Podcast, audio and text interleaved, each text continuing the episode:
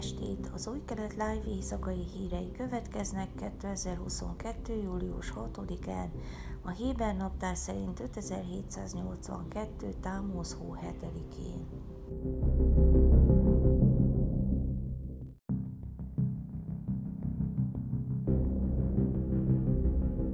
Az Egyesült Államok kedden közölte, hogy csak saját csapatának szakértői vizsgálták meg a Shirin Abu Akleh újságíró halálát okozó golyót, azt követően, hogy Izrael azt állította, saját hatóságai is részt vettek a vizsgálaton.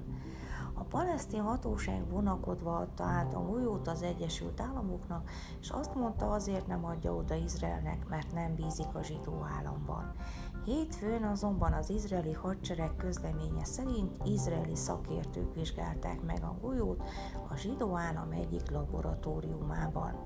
Mindez két nappal azután történt, hogy Ron Kohav, a hadsereg szóvivője azt állította, miután a golyót az Egyesült Államok Jeruzsálemi nagykövetségére szállították, hogy az amerikai tisztviselők csak megfigyelni fogják a golyó izraeli vizsgálatát.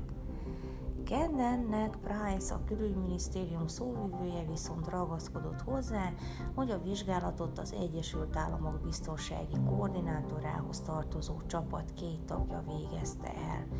Price nem azonosította a szakértőket név vagy nemzetiség alapján, amikor megjegyezte, hogy nem amerikaiak is voltak a személyzetben, de azt mondta, hogy összesen 42 éves tapasztalattal rendelkeznek koordinátor teljes körűen őrizte a golyót attól a pillanattól kezdve, hogy azt a palesztin hatóság átadta neki, egészen addig a pillanatig, amikor visszaadták a golyót neki mondta Price. Külügyminisztérium hétfőn közölte, hogy az Al Jazeera újságíróját valószínűleg nem szándékos izraeli lövés ölte meg, de a testéből eltávolított golyó ballisztikai vizsgálatának eredményei nem adtak mindenre végleges választ.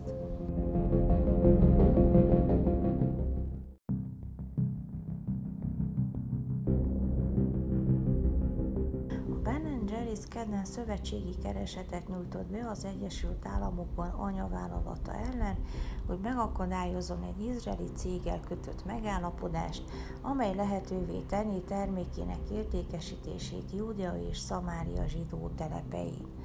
A Vermonti székhelyű cég polgári keresetet nyújtott be az Egyesült Államok New Yorki déli kerületi bíróságán az Unilever fő Egyesült Államok beli fiókja ellen.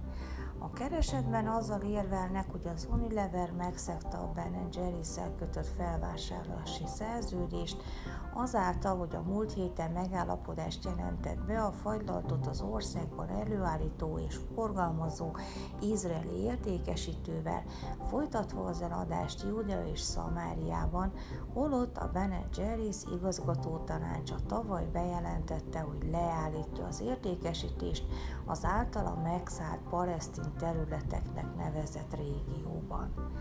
Az Unilever megállapodást kötött Avi Zingerrel, a Ben Jerry's Izrael tulajdonosával és cégével, az American Quality products állandó függetlenséget biztosítva számára az értékesítés folytatásáról Izraelben, illetve Júdea és Szamáriában a Ben Jerry's Héber és arab logóját használva bolykott 2022 végén lépett volna életbe, amikor is lejár a Ben Jerry's szerződése Zingerrel.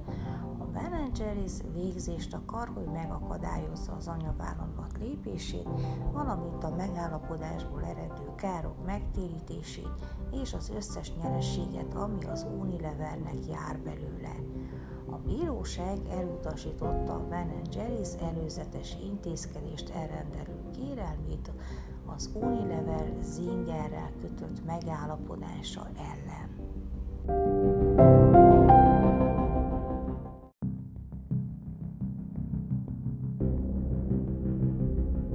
Galileai Hukok városában végzett ásatáson dolgozó régészek Debora és Jael bibliai hősnők legkorábbi ismert ábrázolását tárták fel olyan mozaikokon, amelyekről azt feltételezik, hogy közel 1600 évesek.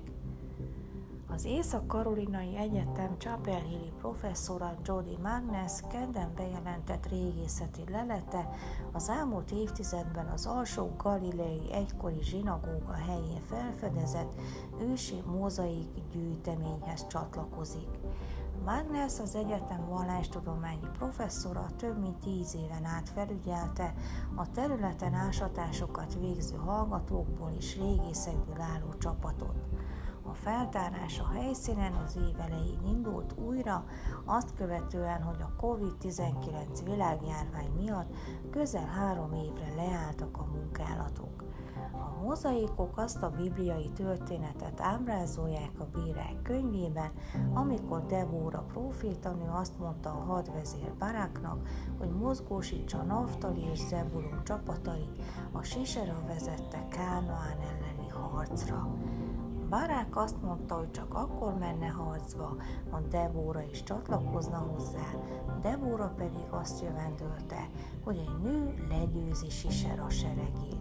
Sisera az árvíz elől menekülve Jájel sátrában keresett menedéket, aki egy sátorfát vert a fejébe, és így megölte. Ez az első ábrázolása ennek az epizódnak, és először látok a bibliai hősnőket, Deborát és Jájelt az ókori zsidó művészetben. Józsué könyvének 19. fejezetét tekintve láthatjuk, hogy a történetnek milyen különös vízhangja lehetett a hókoki zsidó közösség számára, mivel a leírás szerint ugyanabban a földrajzi régióban játszódik a Naftalin törzsek és a Zebulon törzsek területén, jelentette Magnes az egyetem közleményében.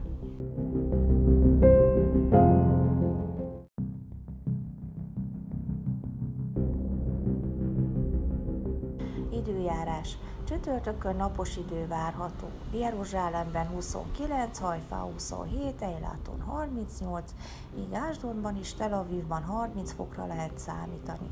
Ezek voltak az új kelet live hírei szerdán.